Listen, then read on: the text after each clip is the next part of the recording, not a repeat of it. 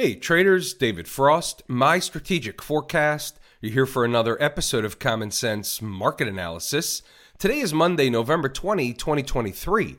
We're looking at a daily chart of the SPY or Spider, which is the proxy for the S&P 500. What do we have on the docket today? No shocker, no surprise, they got to the trend line that we've been eyeballing for quite some time. Just as a reminder, there it is on the weekly chart. You have an all time high, you have a connector, and you have another hit of the trend line. Now, this does not mean, and I repeat, does not mean that the market has to stop short and completely reverse at this trend line. This was a target for the upside at a minimum. Now they've hit the trend line. There is some stuff above, and this is the week to do it if they're going to do it. You have a very low participation, low volume type of situation with the Thanksgiving holiday in front of us this week. Markets will officially be open Monday, Tuesday, and Wednesday, half a day on Friday the volume and the participation will actually wane as the week goes on. What that means is the market gets into what we call a floater formation. That's what we've seen over the last several days. They've been floating sideways to higher, made another move higher today into the trend line. And the trend line under natural garden variety conditions would be daily chart resistance. It was that today you can see more clearly what happened on a five minute chart where the market got to the trend line, busted through a little bit, hung out there for a while, and then was summarily rejected from an intraday basis into the end of day slash closing bell. The other thing above the trend line that we have discussed is a gap that exists up here. It's slightly above the trend line. The official price of the gap is 456.48. That would be a near term target should she get back above the trend line this week. A little side note on some housekeeping for this week. The schedule for this week is as follows there will be regular business tomorrow inside the numbers, the live room on Tuesday. There'll be a video on Tuesday evening, Wednesday, Thursday is Thanksgiving, and Friday will be vacation slash holiday. We will be back Monday in uniform, ready to go after the Thanksgiving week holiday. No video on Wednesday, no video on Friday, of course, nothing on Thursday. No Inside the Numbers, Wednesday and Friday. No live room, Wednesday and Friday. We're taking some time off. Of course, everybody wants to discuss new highs, are new highs coming, and all that stuff. Certainly possible. We'll use from a monthly chart perspective the end of this month, which is now, we're in the last third part of the month. We'll use this monthly chart breakdown candle. The high is 453.67. They're above it now. If they close the month above it, and by the way, above 457. This candle over here, the high 457.83, for example, any month above that. And that will absolutely open the doors for Mrs. Market to waltz on through and run a test of the former highs. The trend is up, the trend is your friend, and it will persist until the very end. When is the very end? How do we know when the very end is? Well, that's something that's taught in detail in my course Lazy E-mini Trader, we look for signs and or signals of a trend change. When the market is in an uptrend and or at new highs for example, the only thing you have to hang your hat on is certain signals and signs of a market changing trend. What that does is it gives you something to trade against to know where you're wrong at least on that particular trade. This has been one whopper of a move from the October 27 low, less than a month later, almost at all time highs. Pretty remarkable move. Just think about how many pies in the face were issued over the last few weeks. You want to talk about conveyor belt? That was an absolute never ending conveyor belt of pies in the face for those that were short the market that had to cover buying begets buying, the squeeze is on, yada yada. What about inside the numbers? Well, we had a floater situation today. Therefore, while we did have some traders that hopped on the long side, took a ride, they never got down to a support area that I was interested in buying during the early morning, morning rush type session. And by the time they got up to the beginning of overhead resistance, we didn't like the short anymore for reasons to be discussed later. You can read the notes, pause the video, go back to the chart, and double check the work. You can see here the original resistance zone this morning was 452.75 up to 453.67. You can see here on a five minute chart, they came close they pulled away at that point in time in the live room and inside the numbers we discussed. Well the short isn't the same as it would have been had they ran up to that price. This was the pullback you were looking for. However because they pulled back ahead of time takes the short off the table and that was basically the end of the session. You were getting into a floater formation. If you wanted to be long and ride the tape that's up to you if you already were long, you can just ride the tape.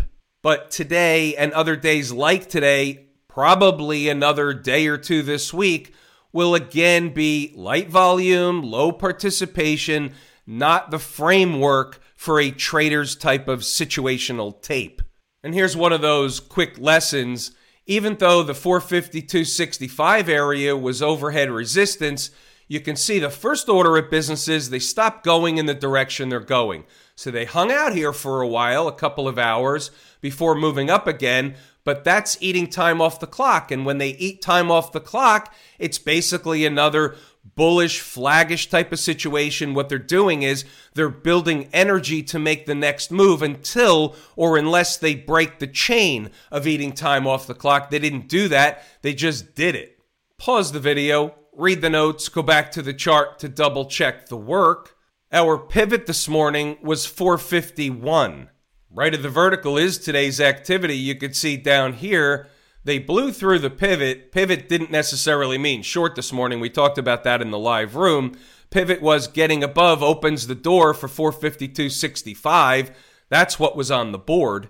They did that. We did have some traders ride it up there, but it wasn't easy. You had to basically buy it right around the open and just assume or hope you were right. That's not necessarily the framework of how we do this each and every day, yet it did work today nonetheless.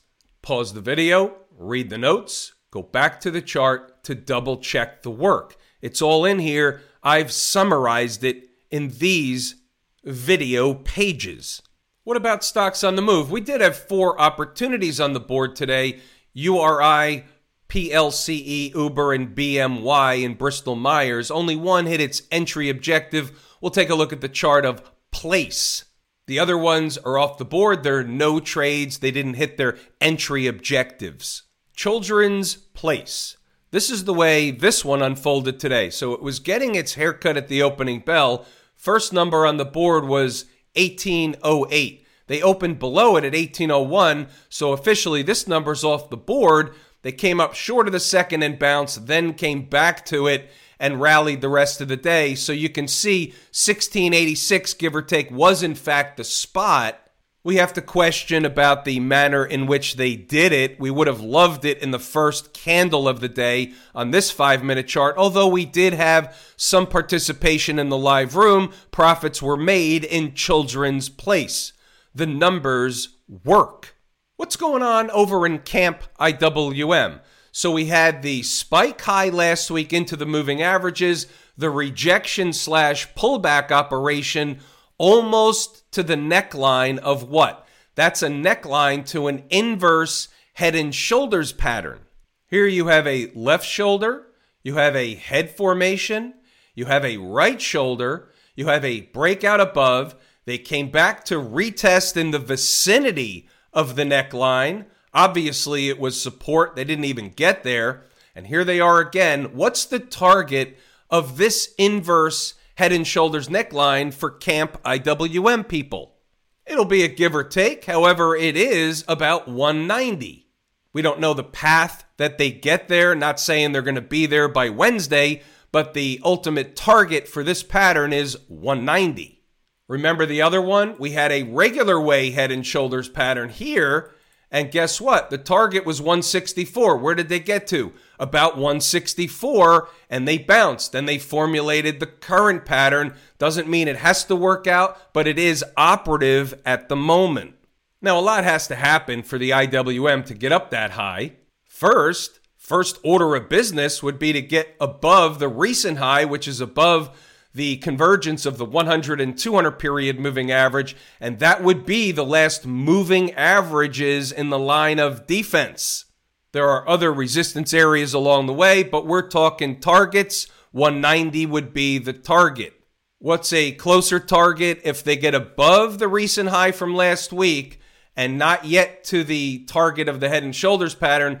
What's the ultimate target in between? 184 and a half. Shouldn't have used the word ultimate, but the target in between is 184 and a half. Might want to write that down, put it on a sticky note. Right about 184 and a half, give or take.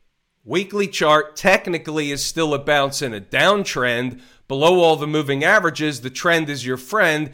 Get above the convergence, which is also above last week's high, the convergence of the 20 and 50, and all of a sudden they start to change the tune. They break the chain. Think about what happened from a logical standpoint in the IWM. You had a series of lows. Here you had a low, you had another low over here. And what they did was they basically tested, I believe, spiked the low by just a little bit Forget the regular way head and shoulders pattern, but we talk about this one in the live room all the time. This is one of our textbook trades.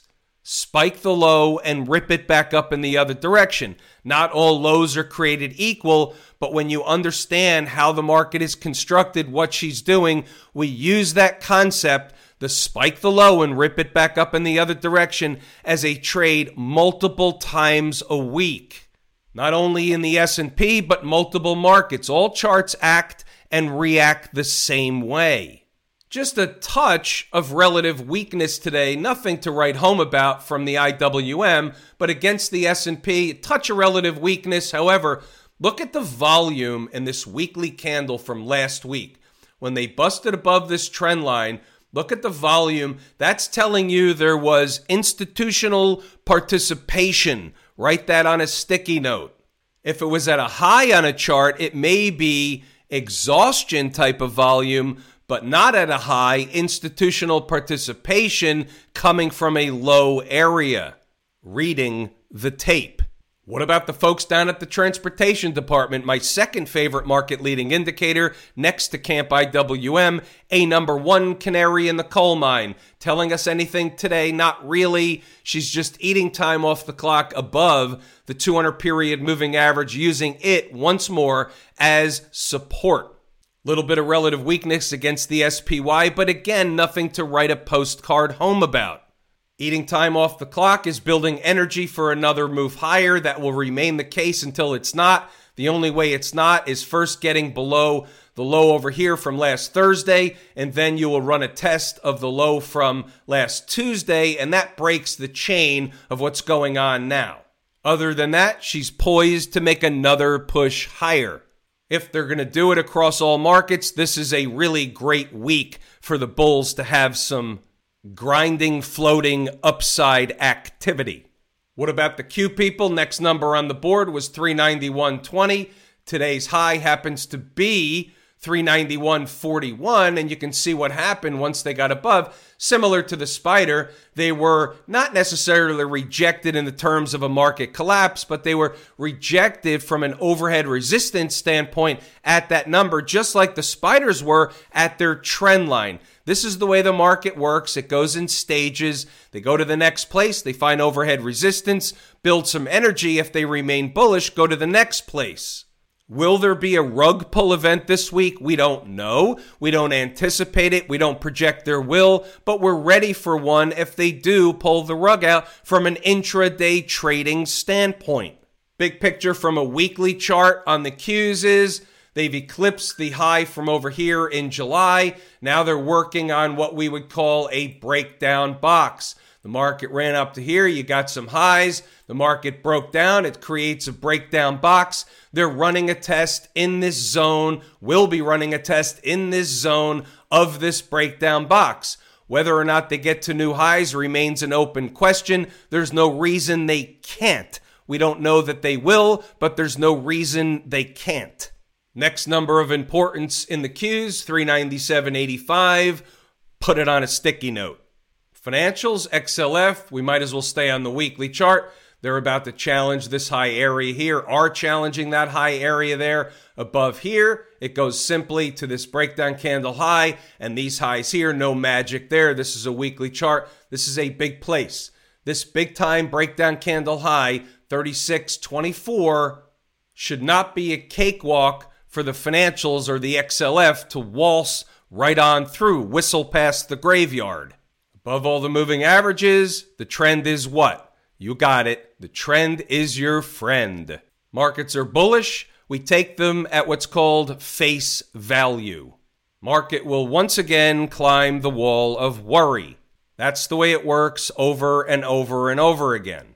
Smash mouth, fresh new highs, and I must mention that these markets are far away from, and we talked about it last week, are far away from home base. Doesn't mean they can't go farther, but she will find a place. She will have a pullback. There will be a rug pull event. You just don't know exactly where when you're in the midst of these melt up type situations, and especially when you bolt on a holiday week type of quiet market, low participation. She can run farther than most traders and investors will believe that she can at new highs, and you can even look at the weekly chart. It's very clear at new highs. There is no resistance. The next thing you would have from a logical number perspective is 170. Doesn't mean she's going to get to 170, and it doesn't mean she's going to get rejected at 170. However, 170 from where we are now will be somewhat magnetic as she gets closer. The semis, or SMH, is a great proxy for the tech space they're at new highs. Take it at face value. We have NVIDIA earnings tomorrow, Tuesday, I believe, after the bell. That can certainly move the entire semiconductor space in either direction. Have I told you how much I appreciate each and every one of you? Without you, these videos are not possible. This is true and accurate information. We're pulling the ripcord here today. I'm David Frost my strategic forecast. Thanks again for tuning in to another episode of Common Sense Market Analysis.